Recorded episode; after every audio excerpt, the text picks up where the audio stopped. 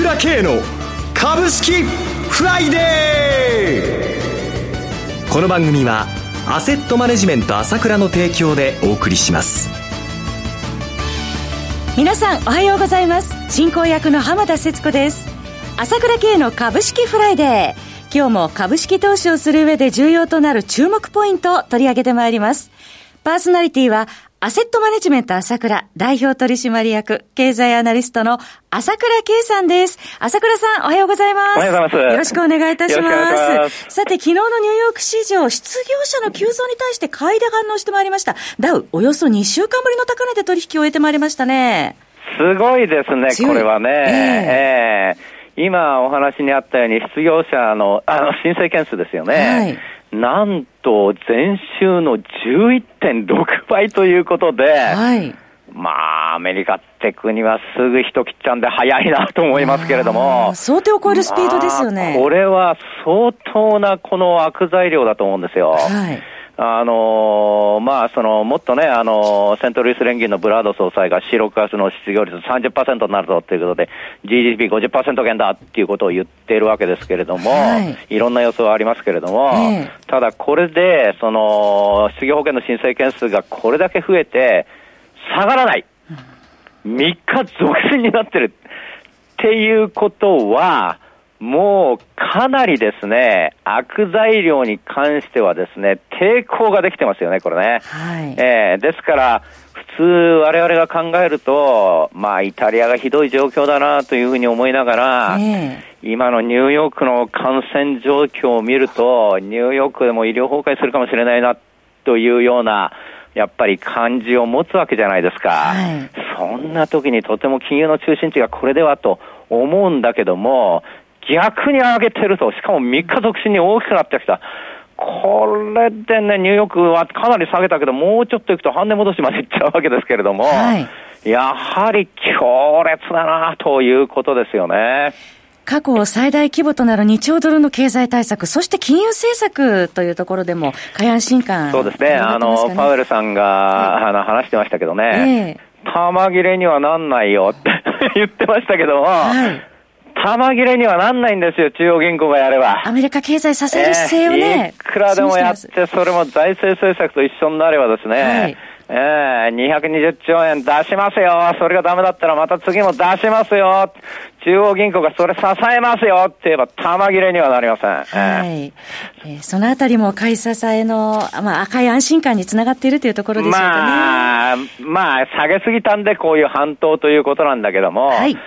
政策も十分だよというところも見とかなきゃダメですよね。はい。はい、さて、朝倉さん、前回、えー、ご指摘のように3月13日ですね、まさに S q で流れが変わってまいりました。もう、あの時にはですね、全国のリスナーの皆さんも、あの、不安でしたでしょうから、本当に一番肝心な時にバシッとおっしゃっていただいたかと思いますけれども、その後、セミナーを開かれたということですが、どのようなお話されたんでしょうか？そうですね、あの、一番安い日の次の日のセミナーですからね。14日でしたもんね。こら、みんな不安いっぱいということで、お先真っ暗じゃないかというふうなね、感じだったわけですけどね。はい、まあ私はあの時も言いましたけども、最大限の売り仕掛けをやられたなということを確信してましたんで、自信がありましたよね。はい、ですからそこのセミナーで言ったことは、何があってもいいですよ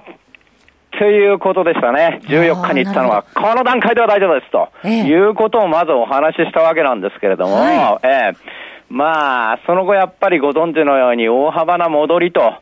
いうことがあったわけですけれども、はい、ただまだ東京がどうなるかわからないし、先は見えないということなわけなんですけどもね。えー、ただこのセミナーの話のハイライトは、そこじゃなくて、その後の話なんですけれども、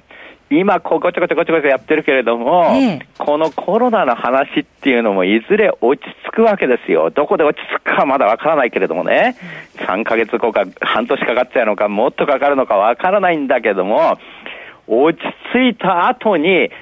相当な相場が待ってるよということをですね、じっ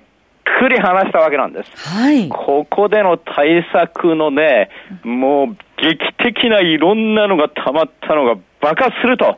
いうことで、こういったことはですね、各国の政策ですね。えー、こういったことはもう株式市場の歴史が物語ってるんですよ。はい。えー、こういう危機があった後、またすごいことになってきて、株がバブル化するということをですね、ある、あるんですけれども、ええ、そのことを参加者に話して、もう参加者の方は笑顔でみんな帰ってきましたね。そうだったんですね。朝倉さんらしいお話ですが、これ、そうしますと先は相当明るい見通しということでよろしいんでしょうか？まあ、目先はね、え、いろんなことがあるわけだからしょうがないけれども、はい、投資家にとっては、この後は夢のような展開が待ってると思いますよ。もう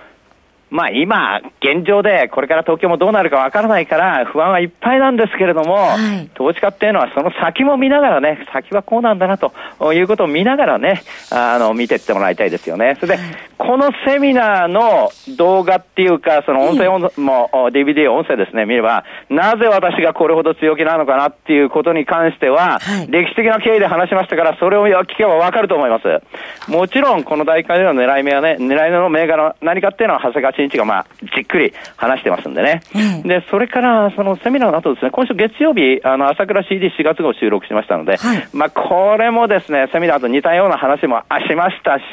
今のこと、今の現状のこともじっくり話しましたから、これも聞いてもらうといいと思いますよ。ぜひ伺ってみたいです。セミナー動画、朝倉 CD、どちらも貴重な情報ばかりです。改めてご案内します。3月14日開催されました朝倉セミナーの CD、DVD、音源ダウンロード、朝倉 CD4 月号のお求めは、朝倉系の情報配信会社 ASK1 のホームページからお申し込みください。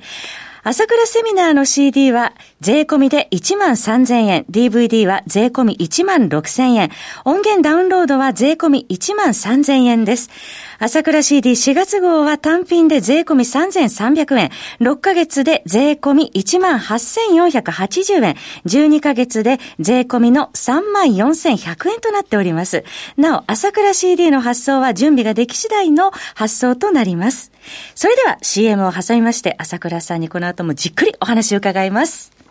鋭い分析力で注目、経済予測のプロ、朝倉慶。日々のマーケット情勢や株式情報、個別銘柄の解説を、朝倉本人とスタッフが、平日16時、メールでおよそ7分の音声を無料で配信中。株の判断に迷ったら、朝倉慶。詳しくは、アセットマネジメント朝倉のウェブサイトへ。本日の市況解説無料メールマガジンにご登録ください。アセットマネジメント朝倉は、証券取引、金銭有価証券の予託、貸付行為は行っておりません。また情報提供する金融商品の取引では、相場変動などにより損失を生じる恐れがあります。取引説明書、契約締結前交付書面などを十分にお読みいただき、ご理解の上お取引ください。金融商品仲介業者登録、関東財務局長金中第605号。さて、朝倉さん、今月は日経平均株価1万7000割り込む場面もありましたが、24日、25日で2600円ほど上昇して、また戻ってまいりましたね。そうですね。えー、いろんなことがね、日々あるわけなんですけれども、はい、まあニュースで言うと、やっぱり、オリンピックが延期になったっていうことは大きかったと思いますね。中止ではなく1年の延期ということで。えー、もうこれはもう安倍さんの安倍外交の成果といいますか、はい、G7 でね、本当にコロナウイルスに打ち勝つための証としてね、東京オリンピック、もうちゃんとした形でやろうって呼びかけて、はい、ここでまあ、他のね、あの人たち、他の G7 の首脳たちが、まあ、同意してくれてね、えー、ここで本当にオリンピック延期の流れが決まって、たわけですよね。明るい材料でしょうね。えー、これは大きなことだったと思います。これでオリンピックも中止ってなったら、もう日本人の気持ちがもう沈みっぱなしってことになっちゃいますので、ここにその延期で素早く持ってきたということはですね、まあ、これ大きかったと思います。もちろんそれでいろんなことはあるわけだけども、それでも中止から考えたら全然いいわけで、まずこれが一つ大きかったですよね。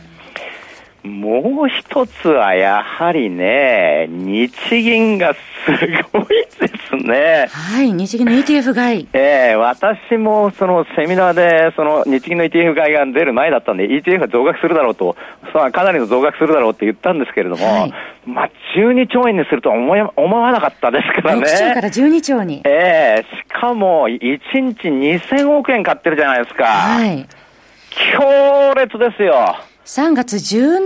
19、23、巨額ですよね。これもう過去のことを知ってる人から見たら、もう日本株下げようがないなっていうふうに思いますよね。過去についても伺いたいんですけれども、これまでの日銀の最初はね、はい、あの、私もよく覚えてるんですけれども、えー、2010年にもう黒田さんの前の白川総裁ですよね。はい、白川さんがその時はね、胸を張って言いましたよ。もう我々は FRB の10倍以上のあのリスクを取るんだって言ってね。えー、で、ETF を買いますって。株の ETF を買うんですよって言ったんです。規模どのくらいだったんですか？その時4500億円ですよ。年間で、いいですか？年間で4500億円だったんですよ。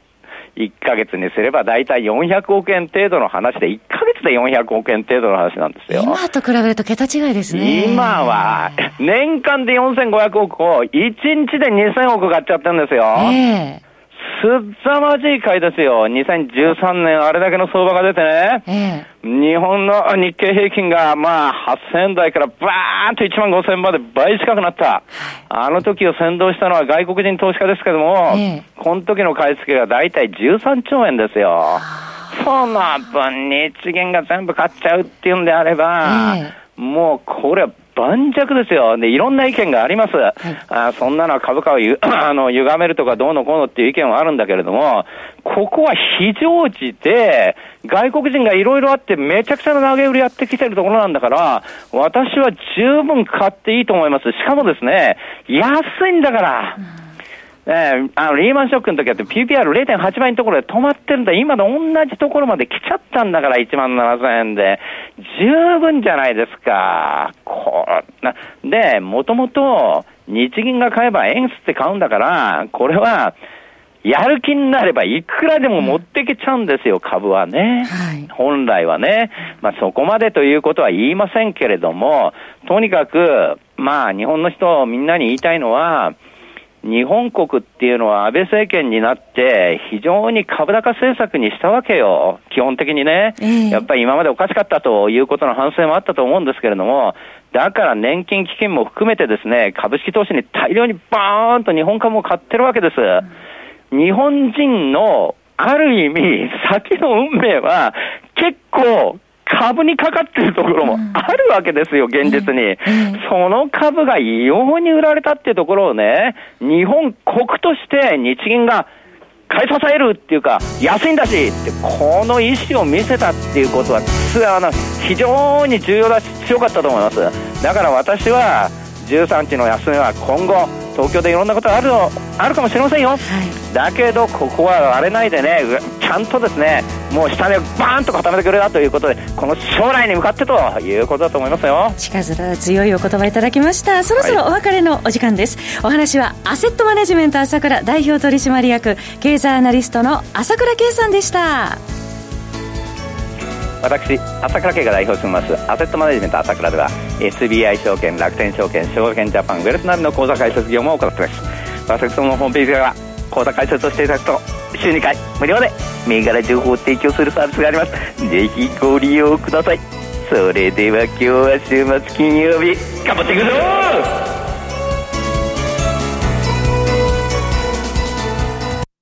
この番組はアセットマネジメント朝倉の提供でお送りしました。最終的な投資判断は皆様ご自身でなさってください。